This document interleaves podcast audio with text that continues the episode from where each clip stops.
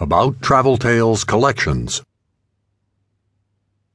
Over the past four decades, I've interviewed nearly 1,750 world travelers and adventurers in my own travels to more than 125 countries throughout the world.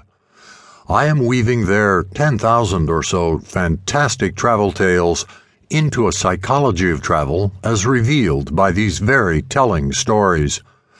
These are travelers I've met on planes, trains, buses, ships, tours, safaris, and in campgrounds, cafes, and pubs.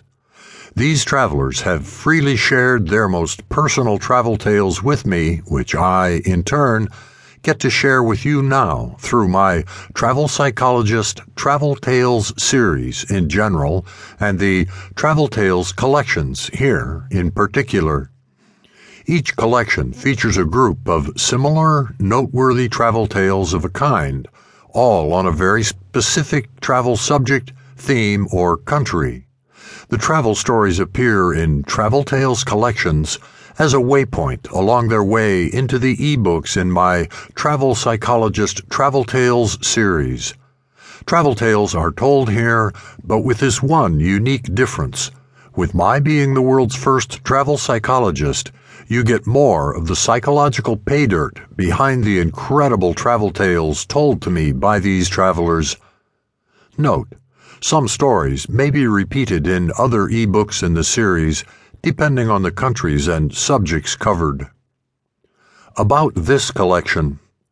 Turkey 1 includes my own personal travel tales of the sorts of things that can happen to you in your travels in Turkey of course, my own turkey stories are fairly unique to me, but somewhat similar things may happen to you.